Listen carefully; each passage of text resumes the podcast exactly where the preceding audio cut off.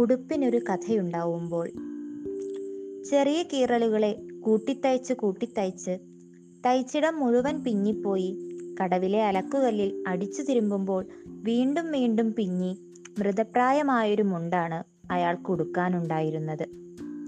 മാറിയുടുക്കാൻ മുണ്ടു വേണോ എന്ന് സഹതപിച്ചും അതിനി ആറ്റിലേക്കിട്ടു മീൻ പിടിക്കാമെന്ന് പരിഹസിച്ചും കാണുന്നവരത്രയും പിന്നാലെ കൂടിയപ്പോഴും കീറലുകളെ തുന്നിയും കല്ലിലടിച്ചു കഴുകിയുണക്കിയും അതുതന്നെയുടുക്കലും മിണ്ടാതെ നടക്കലും അയാൾ തുടർന്നു.